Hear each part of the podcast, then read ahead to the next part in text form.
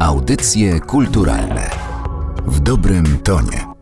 Przy mikrofonie Katarzyna Oklińska. Dzień dobry Państwu. Bał się deszczu, lubił przewody elektryczne, nauczył się czytać, gdy miał 5 lat. Taki w dzieciństwie był Leszek Kołakowski, filozof, który stał się bohaterem książki zatytułowanej Kołakowski Czytanie świata biografia. Jej autor Zbigniew Mencel jest dzisiaj moim i Państwa gościem. Dzień dobry. Dzień dobry. Znał pan Leszka Kołakowskiego, wydał pan rozmowę Rzekę z filozofem, a także przygotował do druku osiem tomów pism profesora. Można więc powiedzieć, że jest pan właściwą osobą do pisania biografii myśliciela. Jednak, jak zresztą czytamy w samym wstępie do książki, zebranie informacji o jego życiu nie było łatwe, bo Leszek Kołakowski nie mówił o sobie zbyt wiele. Jest więc sporo luk, które pan skrzętnie zapełnia, choć przecież nie tylko o faktografię chodzi, prawda? No, z pewnością no, ja zaczynam takie słowo od autora e, w tej biografii, od takiej dewizy, którą Kołakowski przyjmował w życiu, umiłuj bycie nieznanym. To jest właściwie taka dewiza, wytrąca biografowi pióro z ręki. No ale mimo wszystko starałem się jakoś dotrzeć też do prywatnej strony Kołakowskiego. I udało się. Nie do mnie należy ocena. Mam nadzieję, że się udało. No, wie pani, no, już się pojawiły takie głosy mówiące, że biograf nie docisnął mistrza i nie skłonił go do bardziej osobistych, prywatnych wynurzeń. Ja chcę powiedzieć, że ci, którzy tak sądzą, no, domagają się pewnej dozy ekshibicjonizmu, którego Kołakowski nie znosił. I ja nie sądzę, że gdyby ktokolwiek inny był tym szczęściarzem, który w Oksfordzie toczył z nim rozmowy, że ktoś taki by właśnie sprowokował go do jeszcze bardziej prywatnych, intymnych zwierzeń. Nie znosił tego Kołakowski. No więc to, co jest, to jest. No. no właśnie, stworzył pan portret człowieka, który był filozofem, choć my Leszka Kołakowskiego znamy raczej jako filozofa, nie człowieka z krwi i kości. Gdy czyta się tę biografię, od razu dostrzega się, że chciał pan pokazać czytelnikom, że to nie tylko postać pomnikowa, o której trzeba mówić z czcią, ale także jeden z nas, choć niewątpliwie wyjątkowy. Taki miał pan cel? No na pewno, na pewno nie chciałem pisać tej biografii na klęczkach, nie chciałem, żeby to była hagiografia, a nie biografia. To było dla mnie oczywiste i myślę, że ważne epizody z młodości Kołakowskiego, no, starałem się przedstawić rzetelnie, nie ukrywając niewczesnych uniesień, Kołakowskiego, jego błędów moralnych w czasie młodości, z którymi on zresztą sam przeprowadził bardzo wcześnie, bo już w połowie lat 50., no taki rozrachunek intelektualny. On nazwał to. Potem wielokrotnie wracał do tej sprawy, do sprawy młodzieńczego zaangażowania w komunizm. Wracał do tego, nie uchylając się od odpowiedzialności za zło, które zdarzało mu się wyrządzić. Więc opisuje różne takie epizody, no między innymi w rozdziale zatytułowanym Dzieje grzechu, no, sprawę właśnie nieszczęsnego listu przeciwko profesorowi Tatarkiewiczowi, który to list no, przyczynił się z całą pewnością do usunięcia Tatarkiewicza, odsunięcia Tatarkiewicza od nauczania. Kołakowski o tym pisał. Używał słów takich jak to było haniebne, no jak najgorzej to świadczy i o mnie, i o tych, którzy ten list podpisali. Ale dla niektórych ludzi dzisiaj to ciągle jest za mało.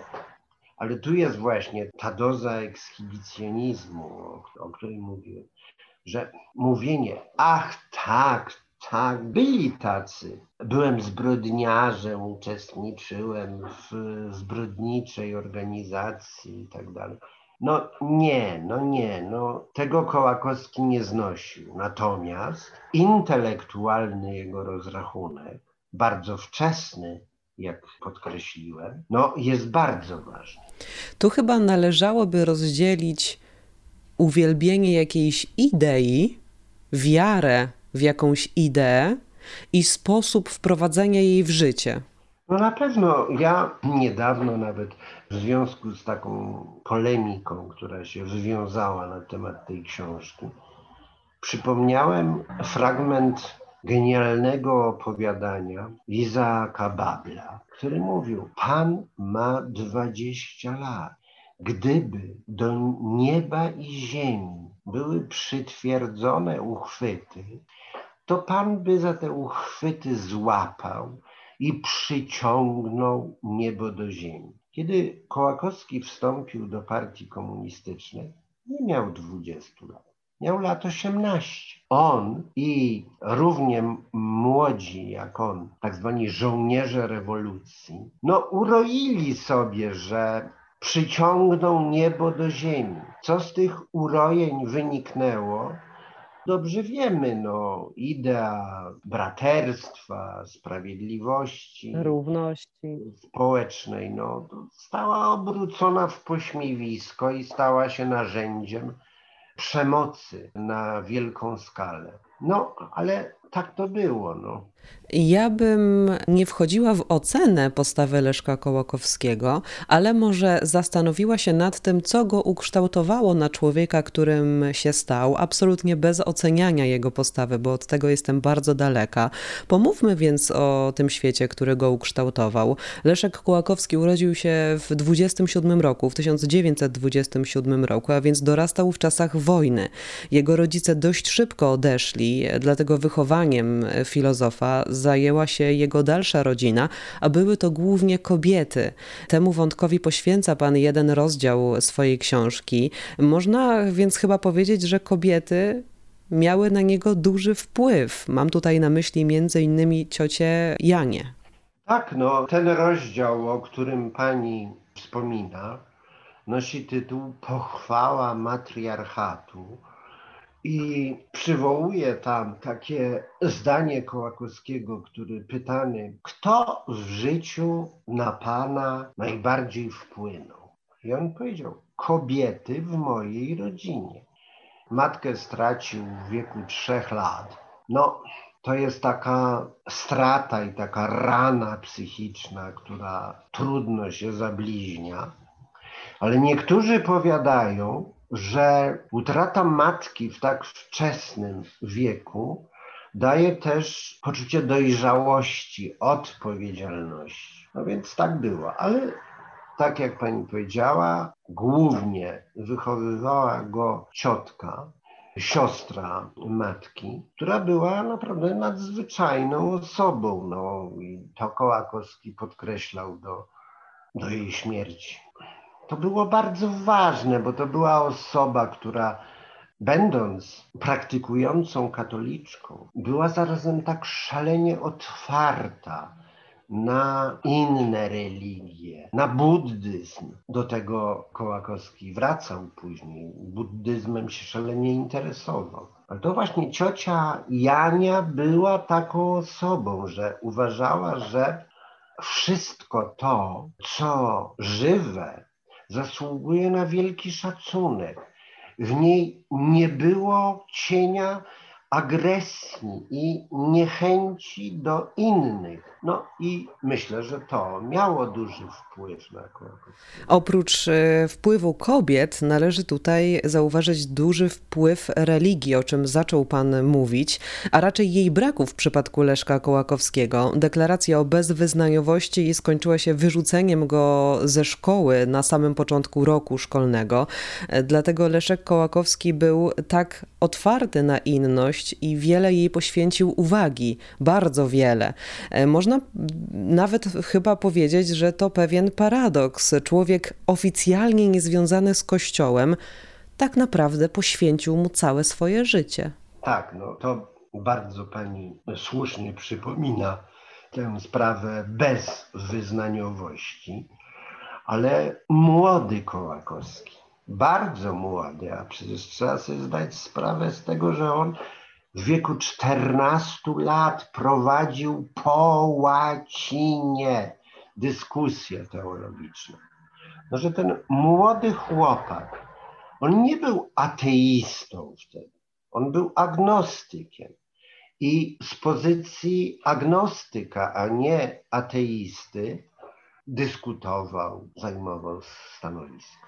No, potem to się zmieniło w latach wczesnych, 50., a więc w czasie stalinizmu, gdzie on stał się takim, powiedzmy, rozszalałym ateistą, a może nie, a może nie ateistą, tylko takim antyklerykałem, którego po prostu potwornie irytowało scholastyka a więc jego irytowało i to zostało do końca życia, to i ci filozofowie, i ci teologowie, ci wielcy doktorzy Kościoła, którzy uważali, że można dowieść istnienia Pana Boga rozumowo, no, tak jak można dowieść, że suma kątów w trójkącie ma tyle a tyle stopni. On tego nie znosił. To mu zostało. Nie znosił takiej scholastyki, ale już powiedzmy od połowy lat 60. mówił wyraźnie, że jest pewien rodzaj wiary, który on akceptuje, że to jest wiara przeciwko wszystkiemu. No ja wierzę, choć credo absurdum. No i, i to było dla niego bardzo ważne. No ale to była połowa lat 60. Natomiast później, znacznie później, w sposób kolejny się zmienił jego stosunek do religii. No on był przecież, powiedzmy to otwarcie, no on był wybitnym znawcą i teoretykiem nie teologii, tylko filozofii religii. I muszę pani powiedzieć, że wielkie na mnie wrażenie zrobiło to, że on w czasie naszych tych rozmów oksfordzkich powiedział: Słuchaj, Zbyszku, no, ta rzeczywistość, w której jesteśmy, nie jest rzeczywistością ostateczną, jest inna rzeczywistość ponad nią. I tu padły te słowa, które właśnie zrobiły na mnie takie wrażenie, że powiedział: Ja nie tylko w to wierzę, ja to wiem. Ale dodał, oczywiście tego nie można udowodnić, ale mówię, nie tylko w to wierzę, ale to wiem. To jest chyba taka sytuacja graniczna dla filozofa. Tak, naprawdę, dlatego to tak bardzo przeżyłem. No to było bardzo wielkie wrażenie na mnie to zrobiło. Wspomniał pan, że Leszek Kołakowski w wieku 14 lat płynnie posługiwał się obcymi językami. Powiedzmy, jak to się stało, jak do tego doszło. Część wojny spędził w domu bardzo dobrze zaopatrzonym w książki. To tam, w Skórnicach, zaczął uczyć się właśnie języków niemieckiego, francuskiego i łaciny. To tam kpił z patriotyzmu Sienkiewicza i rozkochał się w romantykach.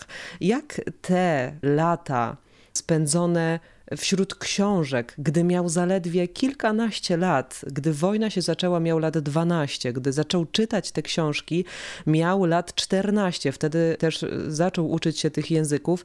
No i Sienkiewicza byłabym w stanie jeszcze zaakceptować w wieku 12-14 lat, ale Mickiewicz, Słowacki, Żeromski to jest literatura, po którą niewielu nastolatków sięga z chęcią i z takim zapałem.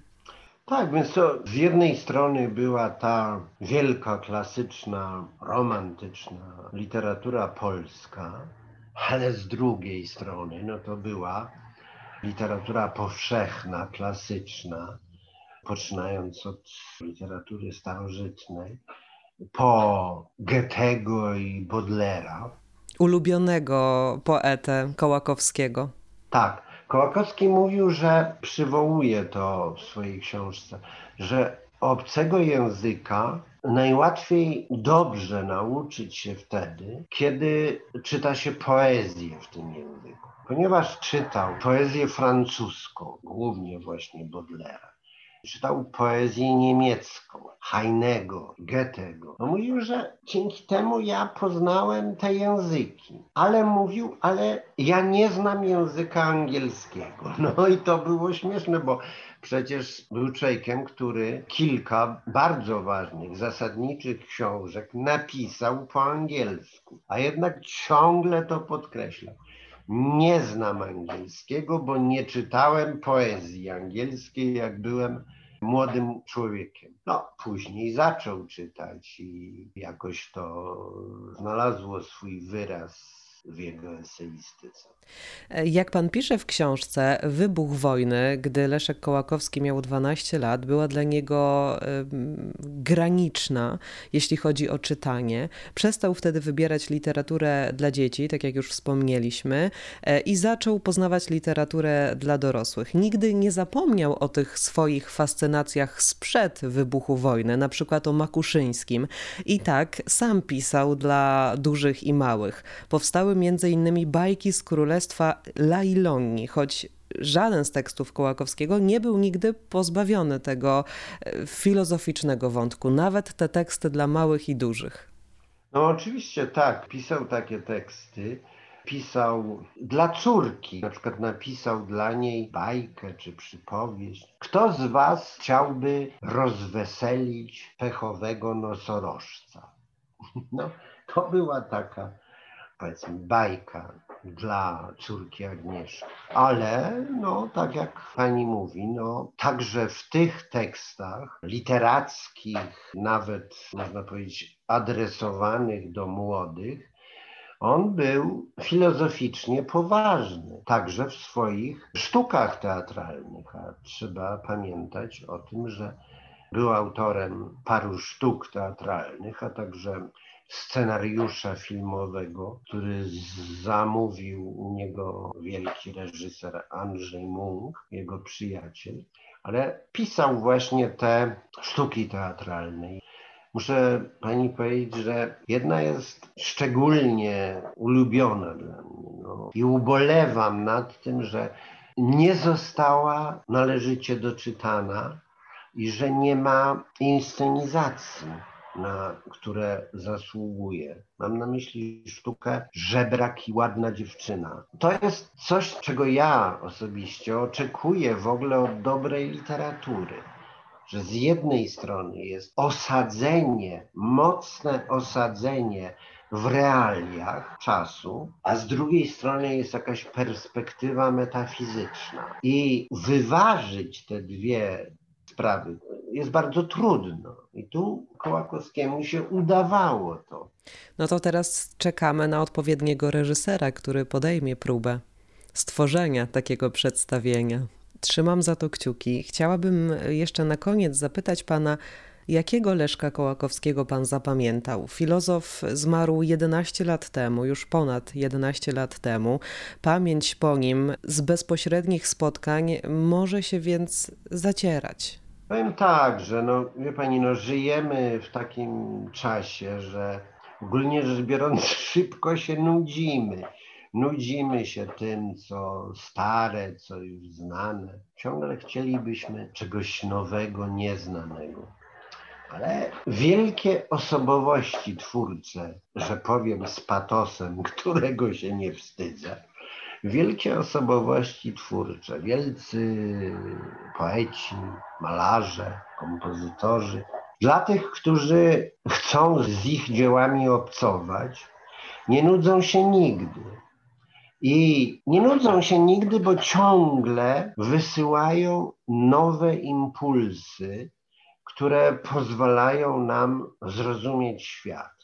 I oczywiście, nawet jak się, no to banał powiem, nawet jak się zaciera pamięć bliskości z człowiekiem, no to w tych dziełach, jeśli to jest naprawdę wielka osobowość twórcza, ja tak uważam, że Kołakowski był taką osobowością, no to to pozostaje. To jest właśnie to, nie ma tutaj znudzenia nigdy, jest odnawialność. Nie wiem, czy się jasno wyrażam, ale tak to czuję. Tak, bardzo jasno, bardzo dziękuję za odpowiedź. Ja tylko dodam na koniec, że w naszej rozmowie skupiliśmy się na wczesnych latach życia Leszka Kołakowskiego, gdy, jak sam mówił, miał optymistyczny pogląd na świat. Jak czytamy w pana książce, filozof powiedział, że jedyny sposób na szczęście to być dzieckiem poniżej pięciu lat w rodzinie, w której jest kochane i nic złego się nie dzieje. Dlatego wybrałam ten czas młodości, być może troszkę późniejszej młodości niż ta, o której mówił Kołakowski, który ten czas był tylko trochę mniej okrutny niż późniejsze lata życia Leszka Kołakowskiego. Bardzo panu dziękuję za to spotkanie. Naszym gościem był pan Zbigniew Mencel, autor książki biografii Leszka Kołakowskiego zatytułowanej Kołakowski Czytanie świata biografia. Ja dziękuję bardzo, że zechciała pani porozmawiać o tej książce. Audycje kulturalne w dobrym tonie.